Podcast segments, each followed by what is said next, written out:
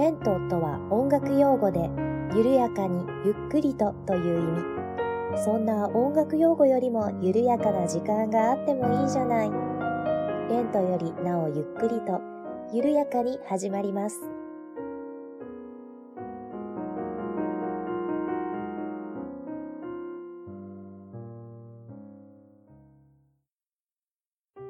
こんにちは、八部九部です。レントよりなおゆっくりと第39回目の配信です。どうぞよろしくお願いいたします。えー、本日が1月31日金曜日。2020年始まって気がつけば1ヶ月が経過しておりますが、皆様いかがお過ごしでしょうか？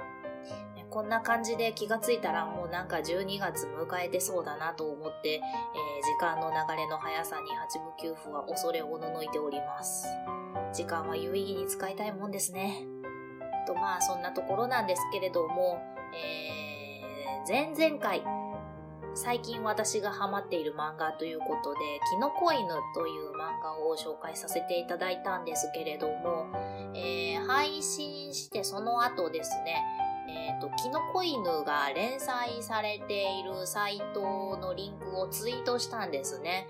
えー、こちらから読めますみたいな感じでツイートしておきましたら、あの、キノコ犬の作者の青星きままさんが、そのツイートをいいねしてくださいまして、非常に嬉しかったです。小躍りしました。それとですね、感想ツイートいただきました。ギムレットには早すぎるというポッドキャスト番組を配信されているピエロ加藤さん。あの、感想のツイートくださったんですけれども、あの、一家に一匹キノコ犬が欲しいですと 書いてくださっていまして、うん、まさに本当に欲しいよと思いました。もうマジでキノコ犬一家に一匹欲しいです、本当に。ね、もう生えてきてくれないかな。先日もですね、あの、うちの主人が、キノコ犬の次の話を早く読ませてくれと、あの、家でわめいておりました。夫婦ともどもハマっております。キノコ犬欲しいな。というわけで、えー、キノコ犬のお話でございました。はい。あの、まだ読んでないよっていう方、ぜひ読んでください。マジで可愛いです。ではですね、えー、本編に移りたいと思います。えー、今日はですね、前回、あの、ピアノのお話をさせていただいたんですが、シリーズ化します。本日は、えー、ざっくりピアノの歴史のお話を、えー、させていただきたいなと思っておりますので、よければ最後までどうぞお付き合いよろしくお願いいたします。えー、では、ざっくりさっくり、ピアノの歴史のお話なんですけれども、えー、そもそもですね、ピアノが誕生して約300年だと言われています。で、ピアノの元となった楽器というものがありまして、それはですね、チェンバロだったり、クラビコードという楽器だと言われています。で、このチェンバロ、クラビコード、どういった特徴があるかと言いますと、えー、鍵を弾いてチェンバロの場合は、爪で弦を引っかいて音を出すというメカニズムになっています。そしてクラビコードの方は鍵盤を弾くと弦を下から突き上げて音が出るというような仕組みになっています。まあ、どちらもですね、鍵盤を弾くというところまでは同じなんですが、まあ、弦を爪で引っかくか、下から突き上げるかして音を出しているわけなんですね。で、この2つの楽器に共通するのが、強弱があまりつけられないというデメリットなんですね。で、まあ、このデメリットを何とかしたい、強弱をもっとこう繊細につけられるようにしたいということで、改良を加えて生まれたのがピアノだとされています。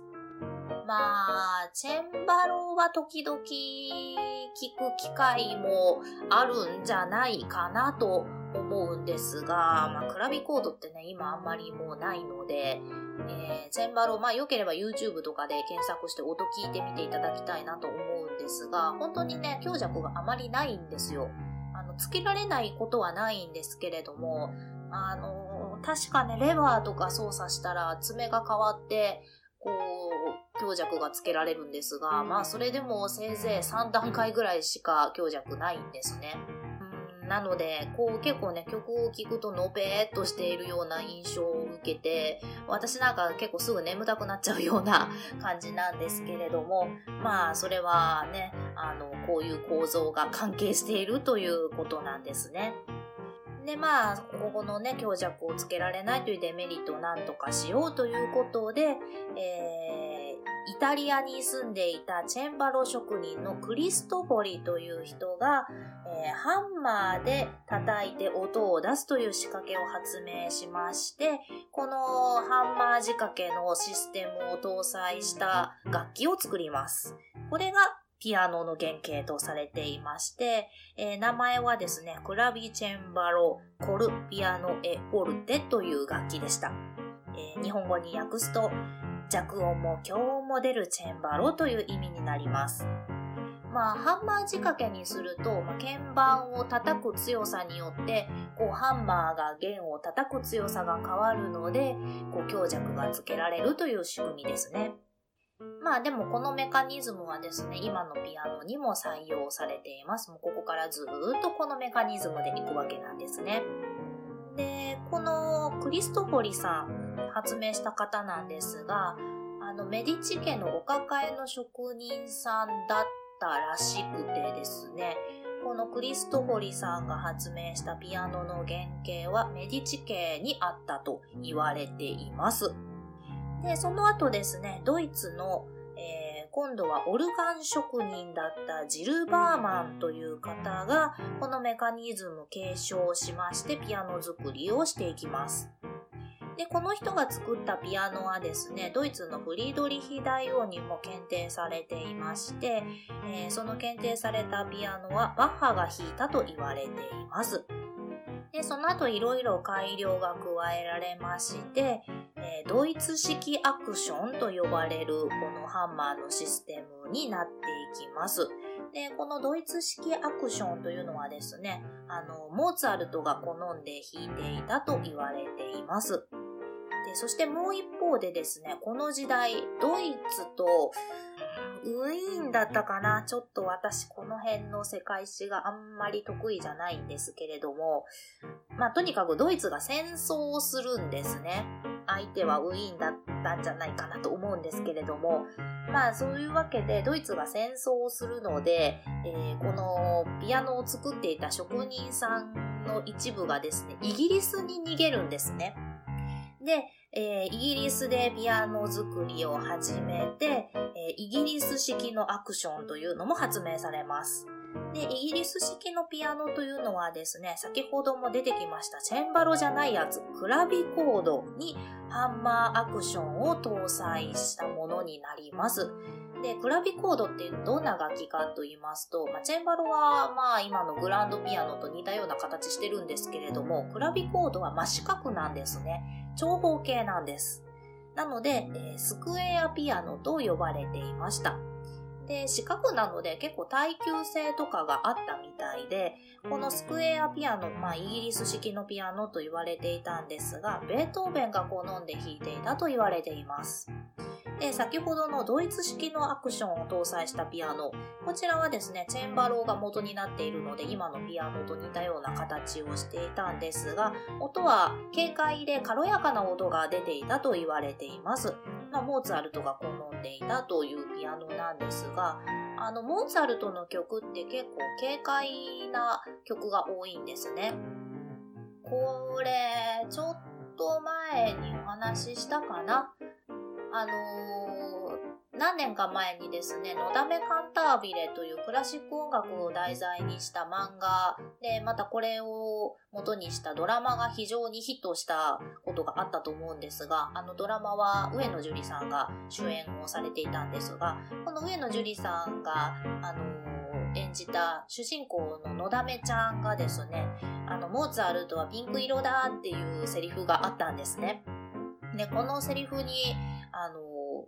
表されるようにですね、モーツァルトの曲っていうのは本当に軽快で陽気な曲が多いんですね。ということで、モーツァルトが陽気で軽快な曲をよく書いていたのは、このドイツ式アクションを搭載したピアノがあったからなんじゃないかなと思ったりもしています。まあ、モーツァルトが先かピアノが先かちょっとわかんないですけれども。で、逆にですね、あの、ベートーベンが好んでいたというイギリス式の、まあ、どっしりとしたスクエアピアノ。こちら、先ほども言ったようにどっしりとしたピアノなので、あの、ベートーベンの曲ってモーツァルトに比べたらちょっと重々しい感じがする曲が多いかなと思うんですが、それはね、このピアノが影響していたんじゃないかなと思います。こちらもピアノが先かベートーベンが先かよくわかんないですけれども、まあ、少なからず影響はどちらもあったんじゃないかなと思っています。でちなみにですね、この頃のピアノというのは職人さんが一つ一つ手作りをしていたピアノなんですね。なので結構一台一台違っていたとも言われています。えー、特にですね、モーツァルトが作曲したトルコ行進曲っていう曲がありますよね。こちらはですね、あの、私が大学の音楽史の授業でちらっと聞いただけのお話になっちゃうんですが、あの、トルコ行進曲を作曲した時にモーツァルトが使っていたピアノというのが、なんか非常に派手なピアノだったそうで、なんかね、こう、ピアノの鍵盤以外にも、こう、太鼓がついていたり、鐘がついていたりするピアノだったそうなんですね。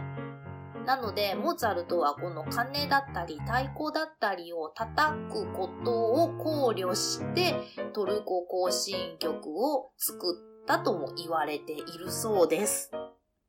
確かにね、トルコ行進曲弾いてたら、ここを太鼓叩いたら合いそうだなとか、ここなんか鐘が鳴ってる感じだなみたいな箇所が出てくるので、あの、そういうピアノを使って作曲していたと言われると、あの、結構ね、うなずける場面もあるかなと思います。そしてですね、まあ、ベートーベンが生きてた時代にはなるんですが、フランス革命が起こります。そして、イギリスでは産業革命が起こりまして、あのー、鉄骨が使われるようになってきます。で、ピアノにもですね、あの、鉄、鉄骨が使われるようになってきまして、ピアノが非常に頑丈になってきます。で、それと同時にですね、まあ、それまでピアノというのは、例えば、こう、宮廷だったり、あの、お金持ちのお家だったりで、狭い空間で弾くというのが一般的だったんですが、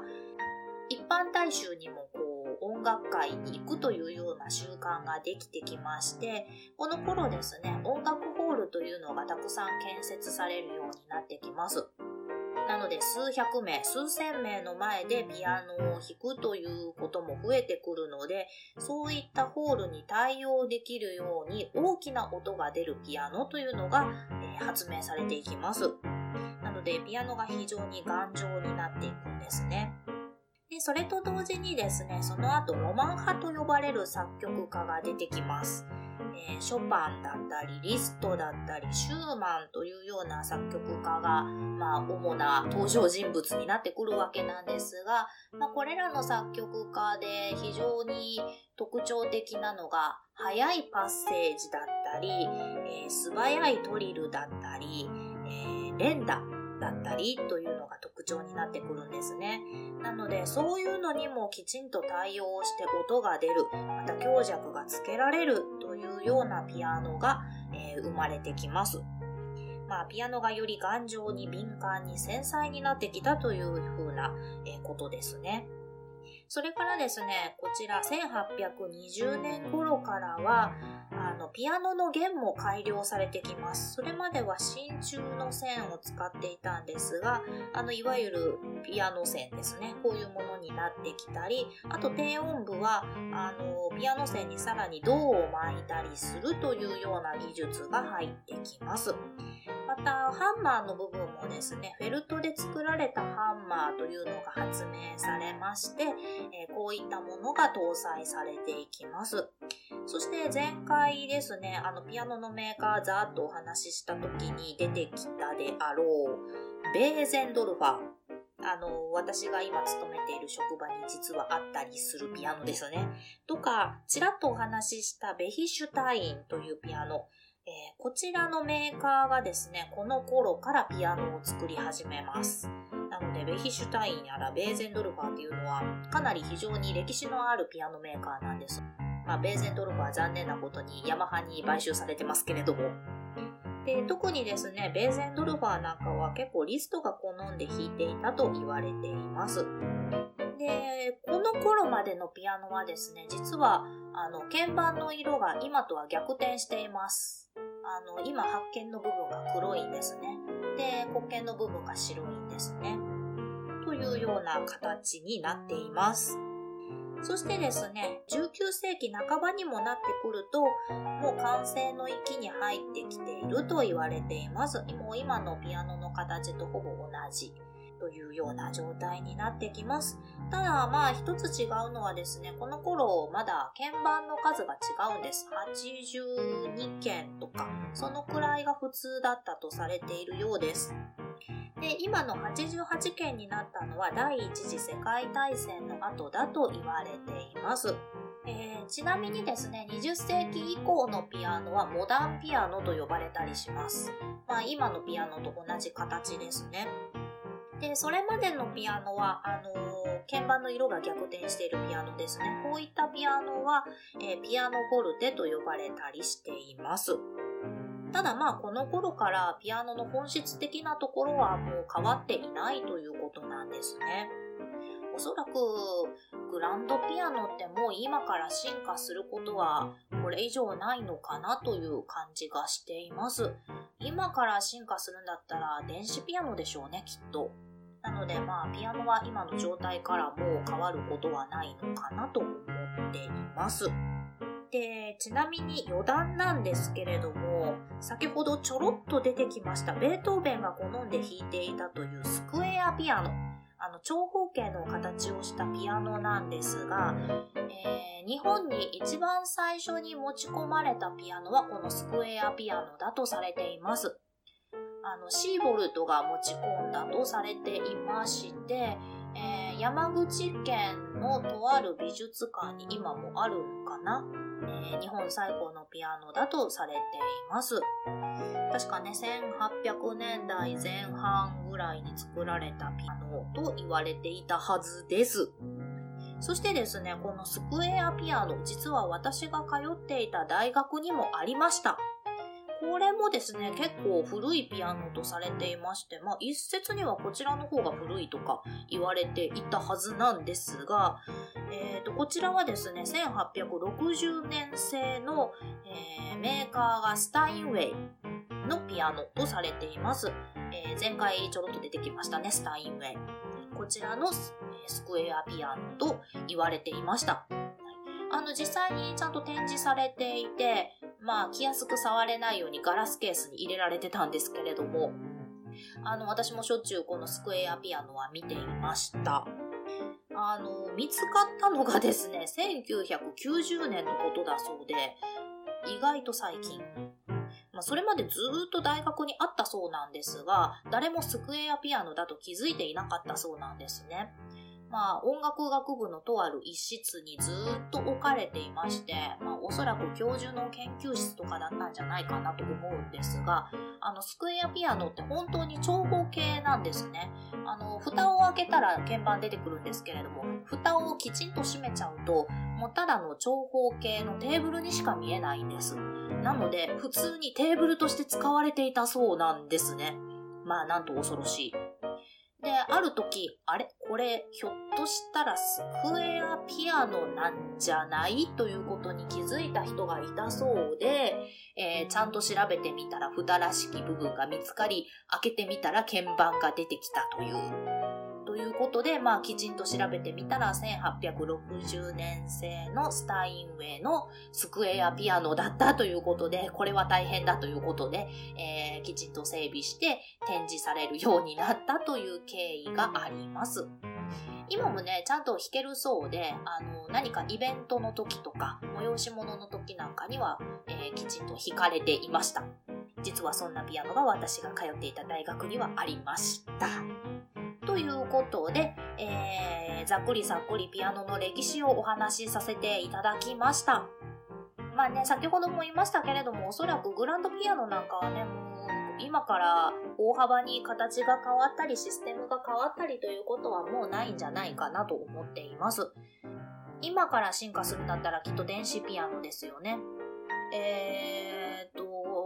私が今注目してるのがハイブリッドピアノというのがありまして、これは本当にですね、もう電子ピアノの中にハンマーがきちんと組み込まれていまして、ハンマーがあの作動をして弦を叩くというところまでは一緒なんですね。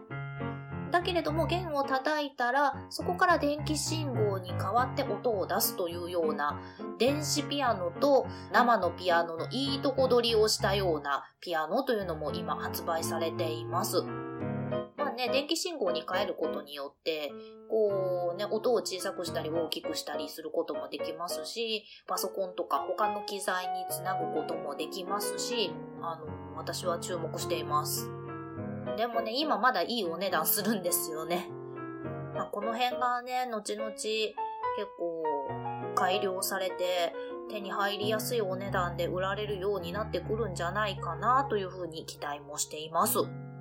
というわけで、ざっくりさっくりピアノの歴史のお話をさせていただきました。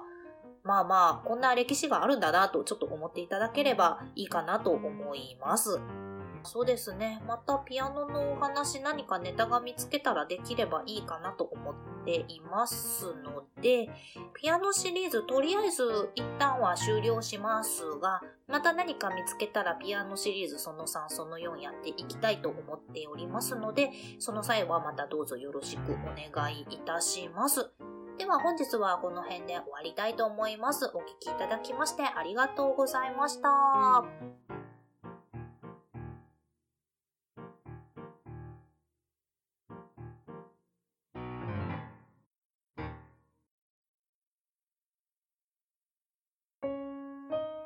この番組では皆様からのお便りを募集しております。